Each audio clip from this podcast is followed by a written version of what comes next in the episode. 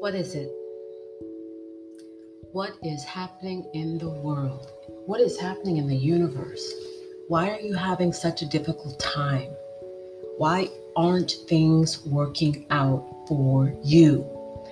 Everything you do seems to create another struggle, another hump in the road. What is it? Why is it happening that way for you? Huh? Because the universe, the creator, the master of the universe, the God that made you and me is trying to get your attention. The eternal one is trying to get your attention. He is nudging you, pushing you, prodding you to do something different, to change. What's wrong with the world? It is rebellious. What is rebellion? A refusal to change and do better when things are not going the way they should go. There is a way, an order that is set in the universe that we are all supposed to follow.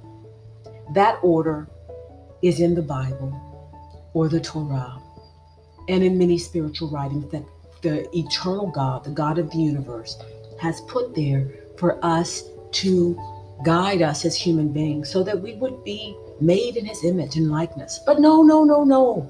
We want to do it the way in which we think we should, our way. It's just like a two year old that says no to everything. A two year old that does all of these things that could actually get him or her or, or get them killed. And that's why they have parents to guide them. But they keep bumping their head. But eventually they realize if I keep running next to this wooden table, I'm going to keep feeling that ouch every time I hit it. Okay, why am I telling you this?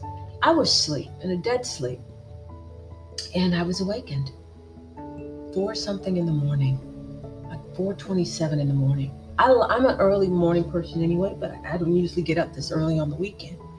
However, I was awakened, and when I was awakened, I just I went to the restroom was going back to get in my bed and go back to my sleep mode. And I looked at my cell phone, which I try not to.